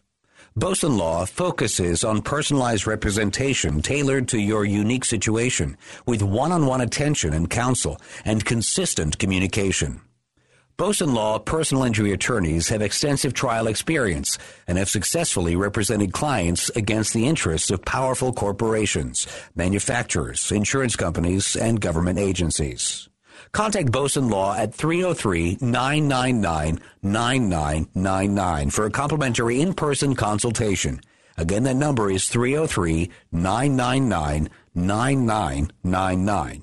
Call now at 303 999 9999. Stay up to date on issues in public health and science by signing up and reading Dr. James Lyons-Weiler's latest articles at Popular Rationalism on Substack. Find more information about popular rationalism at kimmonson.com. All of Kim's sponsors are an inclusive partnership with Kim and are not affiliated with or in partnership with KLZ or Crawford Broadcasting. If you would like to support the work of the Kim Monson Show and grow your business, contact Kim at her website, kimmonson.com. That's Kim Monson, M O N S O N dot com.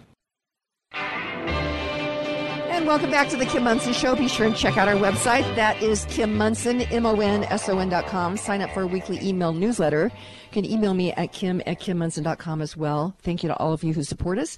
We're an independent voice. We search for truth and clarity by looking at these issues through the lens of freedom versus force, force versus freedom. If something's a good idea, you should not have to force people to do it. And uh, be sure and check out the Center for American Values. They are located in Pueblo, Colorado, on the beautiful Pueblo Riverwalk, uh, focused on a couple of things. First of all, honoring our Medal of Honor recipients. They have um, their portraits of valor, which are portraits of over 160 Medal of Honor recipients and quotes by each of them, which we are highlighting uh, from their Medal of Honor quote book each day. Uh, and then also educational uh, programs so that we can understand and we can teach our children these values of our Medal of Honor recipients, and that is honor, integrity, and patriotism. So be sure and check out AmericanValueCenter.org. That is their website, AmericanValueCenter.org. Trent Loos, sixth generation farmer and rancher. I, I'm, I, grew up in rural Kansas. I have an appreciation for the American farmer, the American rancher, and feeding people. And um, the um, production has has gone up so significantly, and we were, I think, getting to a point where almost eradicating star- uh, hunger in a, many many parts of the world, and. Um, that's really has has been the goal, and, and pesticides, herbicides, uh, uh, new innovations in farming techniques have all contributed to that, and I always loved that.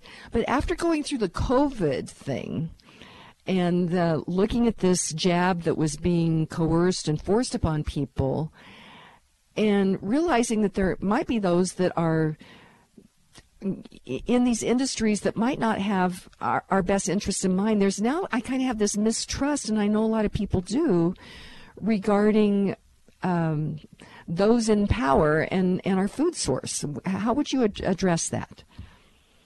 Well, first of all, the whole term organic has been hijacked. I've been very fortunate to spend a lot of time with uh, we call them crop dusters. They they apply crops from an aerial standpoint, and they've done a wonderful job at applying very little chemical to get the same job done. And I was walking through the difference. Uh, I'm sorry, I left out part. I'm speaking in Louisville, Kentucky, a few years ago, to 1,000 crop dusters from around this nation. So it's, their big annual event, and it's a great group of guys. It's majority guys, and I was talking about this this whole hijacking of term organic and what organic really is, and that if you go to the USDA website, the list of approved chemicals to apply to crops, organic crops, is longer than the Constitution. And after the meeting, I, I spoke at breakfast. I, I clearly remember at noon there was a table that was there, and they had one empty seat, and there was twelve guys sitting around that table, one more seat. They invited me to sit down, and they were all California crop dusters.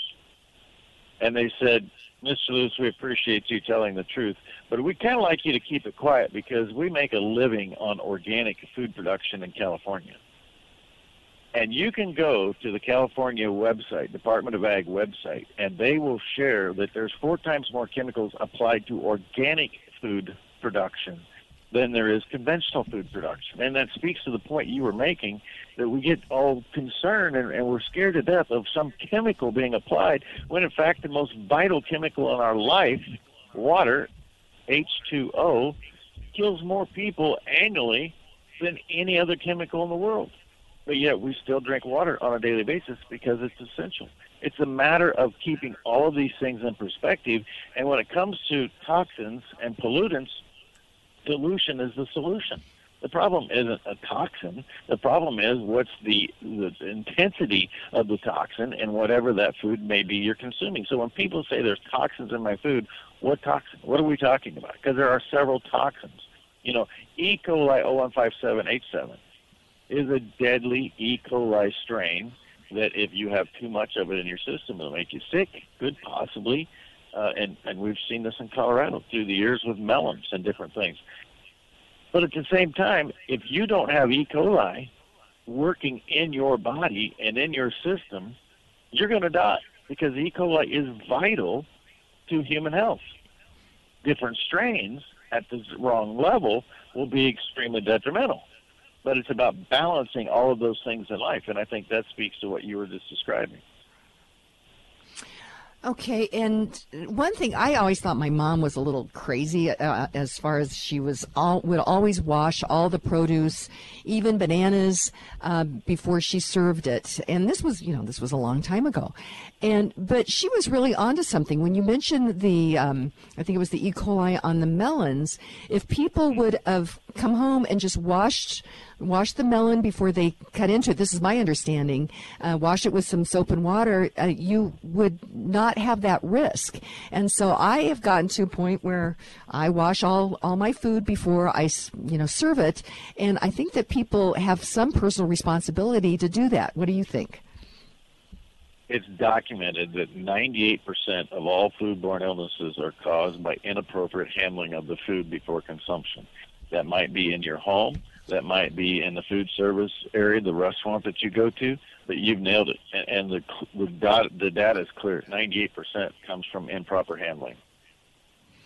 Okay, and so my mom was on to something quite some time ago. Okay, next question. crazy as you thought she was, Kim.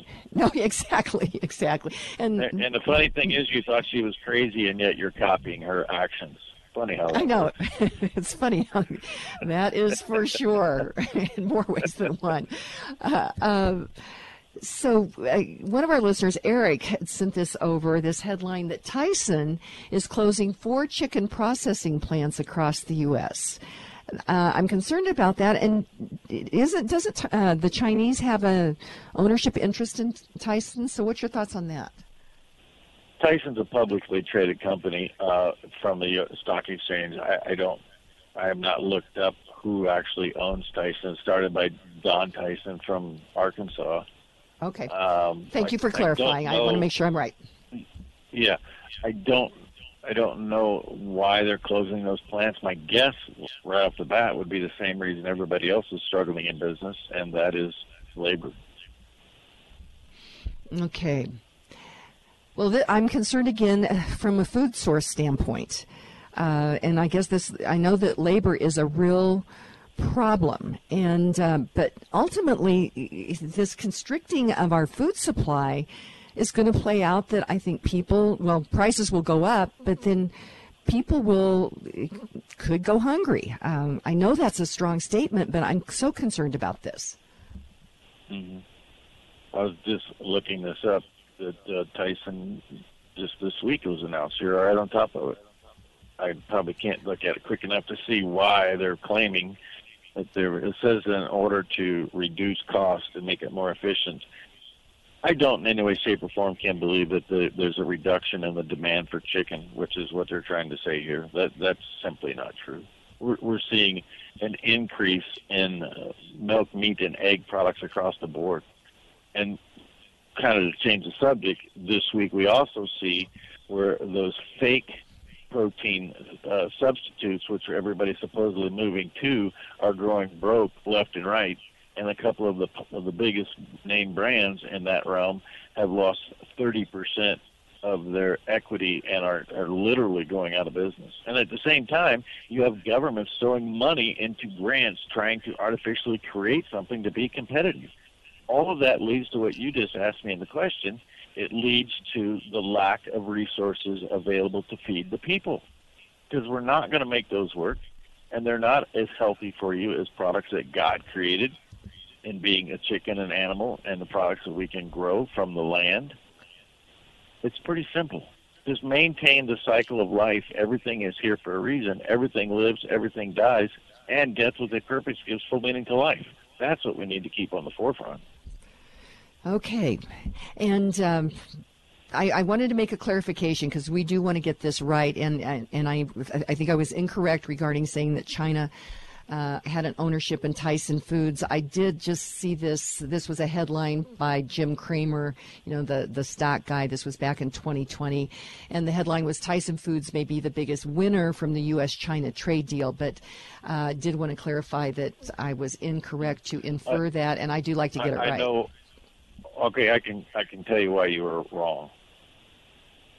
Smithfield Foods, the largest pork producer in the United States, is 100% owned by WH Group, which is from Hong Kong, and that is Chinese owned. So you you confuse Smithfield Foods and all the Smithfield hams and the Smithfield pork products you see; those are from Chinese owned pigs. Okay, thank you for that clarification. And again, my friends, I do like to get this right, so uh, it is so important. So Tyson Foods. Um, closing these uh, these plants. And uh, one of the other headlines said that this is a blow to some of these small communities. What's your thoughts on that, Trent? Yeah, there's no doubt that'll be the case, and I have found them North Little Rock, Arkansas, Corydon, Indiana, Dexter, Missouri, and Noel, Missouri. No doubt it will be a, a major uh, bomb to those communities. It depends, you know. I wouldn't think they would do this long term, but again, I don't know enough. The only thing I really know is what I'm seeing here in their their press release and what they're talking about. But I will go to work and get some more factual information for next week. Well, I can't believe that I scooped something, and and we, I have did. to give Eric. In yeah, I have to get exactly. To scoop uh, Trent Loos, that takes a lot of a lot of doing to make that happen. And uh, I wanted to mention the USMC Memorial Foundation. They are raising the money for the Marine Remo- uh, Memorial remodel, uh, and it is located out at Sixth and Colfax. It was dedicated in 1977, so it's time for a facelift. Paula Sarles, who is the president of the USMC Memorial Foundation, and her team are working diligently on this. And Paula is. Um, uh, she is a Marine veteran as well as a Gold Star wife. And uh, you can help them by going to usmcmemorialfoundation.org uh, and make a contribution. Again, that's usmcmemorialfoundation.org. And uh, the show comes to you because of great sponsors. I know each and every one of them personally and highly recommend them. And one of those is uh, John Lennon. He is the owner of Johnny Stubbs Heating and Air Conditioning Services. It's Colorado. We want warm homes in the winter and cool, comfortable homes in the summer. Johnny Stubbs Services is the heating and air conditioning company to call to ensure that your heating and cooling systems run efficiently and last for years. Johnny Stubbs Services team of experts provide proper guidance to help you make informed decisions about your heating and cooling needs. Kim Monson highly recommends Johnny Stubbs Services. Schedule your air conditioning check before summer arrives at JohnnyStubbsServices.com and receive a great gift. That's JohnnyStubbsServices.com. You want to be proactive about protecting your home and family in light of high crime and uncertain times. You need to go to Franktown Firearms. As a family owned and family friendly gun store and range, Franktown Firearms invites you to train and learn together. They want you and your family to be safe and confident in using the firearms you purchase. And while most ranges will teach you to shoot down a straight line, Franktown offers a more tactical approach where you're walking, ducking, drawing in more realistic scenarios and always with safety as a top priority. Training your family to defend themselves is an important process. You need a patient and experienced trainer to work with. Franktown Firearms offers group classes, one-on-one training, and special shooting events like Tactical Fun Night to improve your skill and have fun while you're at it. Visit klzradio.com slash franktown and schedule your family's training today. Franktown Firearms, where friends are made. Welcome back to the Kim Monson Show. Be sure to check out our website. That is Kim Monson, M-O-N-S-O-N dot com. Sign up for our weekly email newsletter. You can email me at kim at kimmonson.com as well. Thank you to all of you who support us. We are the uh, independent voice. We search for truth and clarity by looking at these issues through the lens of freedom versus force, force versus freedom. If something's a good idea, you should not have to force people to do it. Trent Loos, sixth generation farmer and rancher, is on the line, and uh, we talk with him every week about rural Colorado, rural America that uh, feeds and powers our lives. And uh, we've got a caller, John Galt is on the line, and he has a question for you, Trent Loos. John, what's your question? His name is not John Galt, Kim. I'm not buying that. Who is John we Galt? All John Galt. We are all John Galt. Um, so good morning, Kim and Trent, and God bless you both for being here. Um, Trent, I, I listened to, to you on Kim's show a number of times, and I think it was two or three weeks ago. You were talking about how uh, there are giant corporations purchasing farmlands from individuals and leaving that land in some not so good condition. Uh, and I think I saw some of that, and I, I wanted to ask you about it. So I was traveling from uh, Denver to Garden City, Kansas, uh, via Lamar, and noticed uh, on my way back uh, on 287, I was traveling between Lamar and Limon, and there was a stretch 20 or 30 miles long uh, that was desolate. Uh, I mean, there, it was interesting because there was fence lines. Uh, every once in a while, there'd be a, a green patch of property, and there was some crops growing there. But the vast majority of land was desolate, meaning nothing was growing. You could see that nothing had grown there for at least a year, maybe longer. Uh, the few stubs in the ground, but there's no weeds, there was no grass, there was sand blowing on the ground, or, or maybe dust. I didn't get out and look at it. Uh, but off in the distance were these giant dust clouds. And, you know, it reminded me of all I'd heard from the past about, you know, the Great Dust Bowl. And I'm wondering what that was and if that's going to get worse.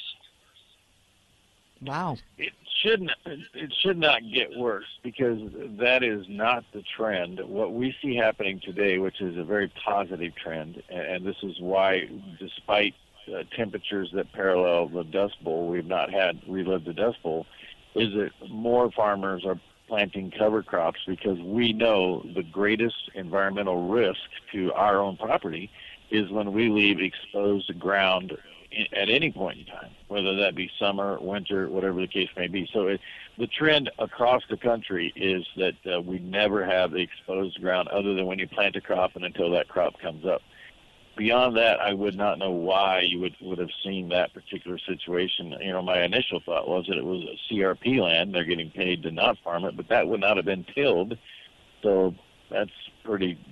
I, I, I'm I'm puzzled. I don't know what the situation there may be. Yeah, if you get a chance, take a look at it. It's 287, uh, pretty close to Lamar. The the other option could be that uh, there was a wheat harvest that had taken place this summer on that land, and maybe they came in and had just recently planted a, a new crop that had just not come up yet. Yeah, That's the only rationale I can think of. You could see you could see stubble from where there had been corn bit been in the past. You know what that looks like after a year, and and it was Yeah. it was sand on the ground, ripples. You know, it's just like on a like on an ocean floor. Ripples Wow. of sand was in wind blown for miles, 20, 30 miles. Hmm. We'll have to check that out. John, thank you. That is uh, perplexing um, because because farmers take care of their land. They want to make sure that they are good stewards of the land, and that that's is perplexing. I haven't seen it, but that is perplexing. uh, Trent Loos because, uh, as you know, farmers and ranchers they care deeply about their uh, their land and and their livestock, which brings up a question. And I got an email from one of our listeners that was was didn't really like feedlots very much, and uh, I certainly know that there is an odor uh, from feedlots, um, but I also like that people can eat. Uh, so, what would your what's your response to people that say feedlots are they're inhumane and that they um, are unhealthy? What would you say?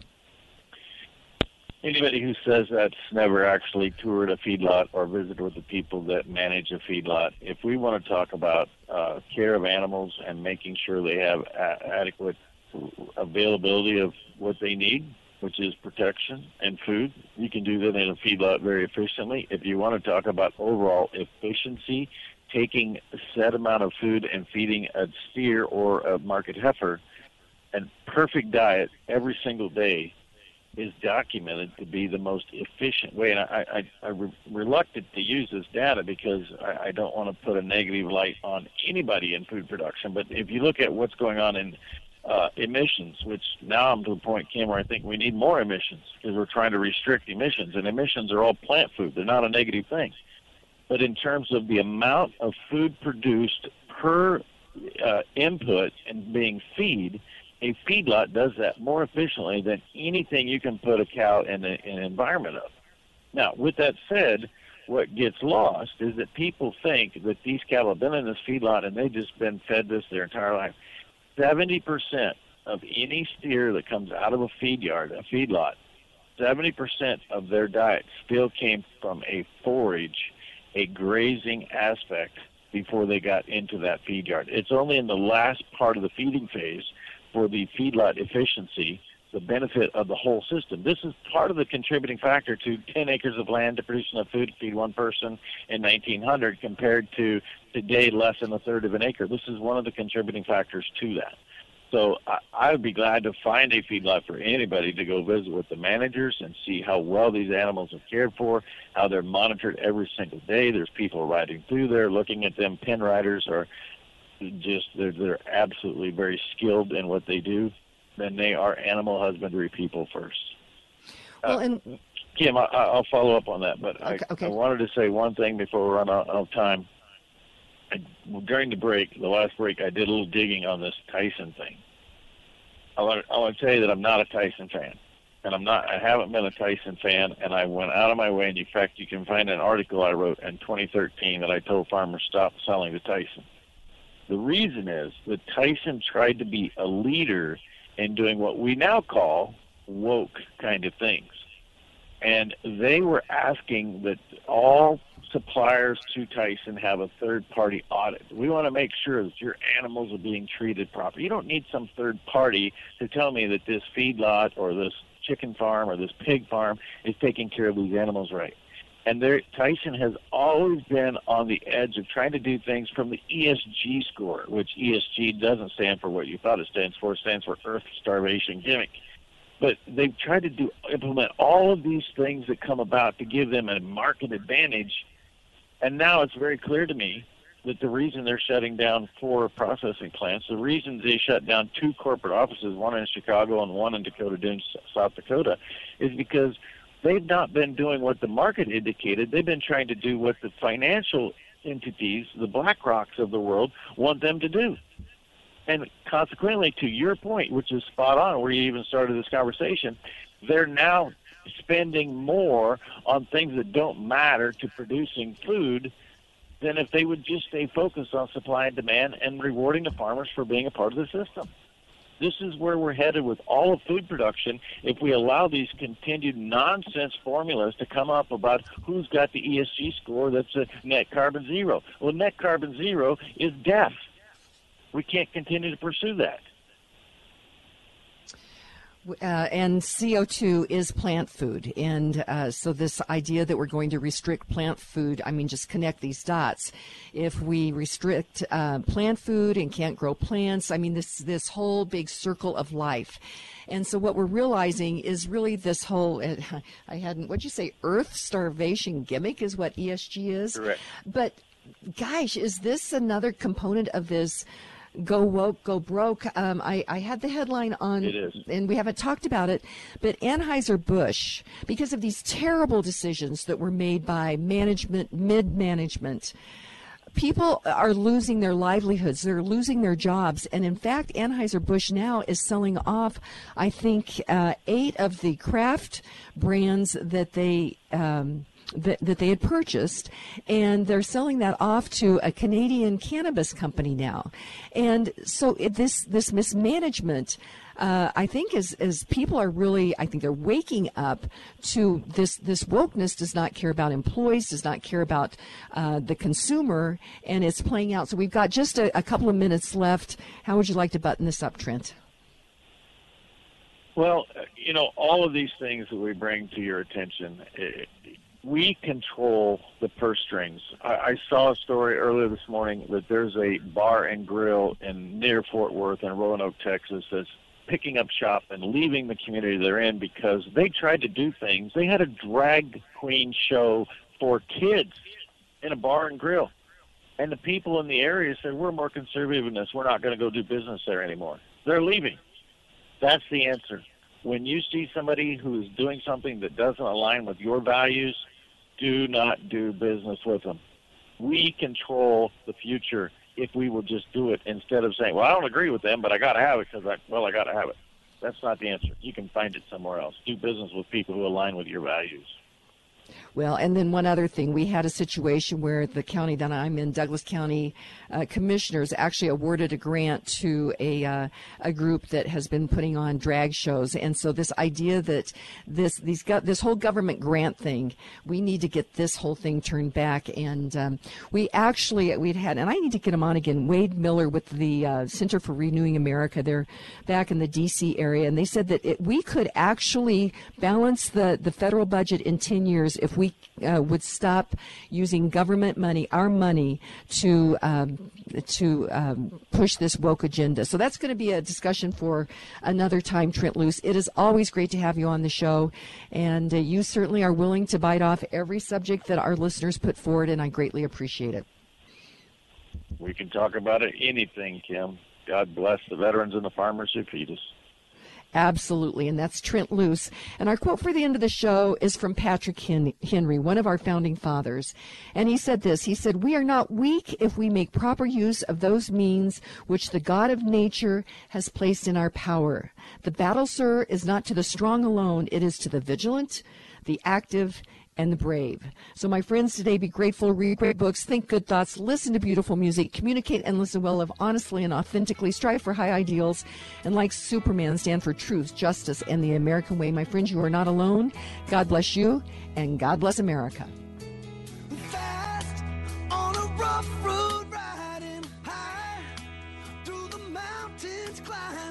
twisting turning further from my home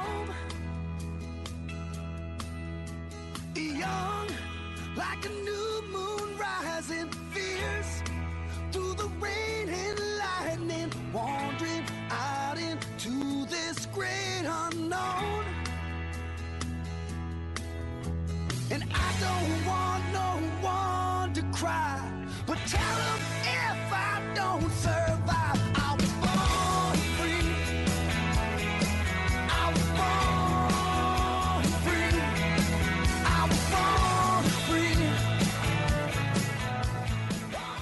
views and opinions expressed on KLZ 560 are those of the speaker, commentators, hosts, their guests, and callers. They are not necessarily the views and opinions of Crawford Broadcasting or KLZ management, employees, associates, or advertisers. KLZ 560 is a Crawford Broadcasting God and Country station.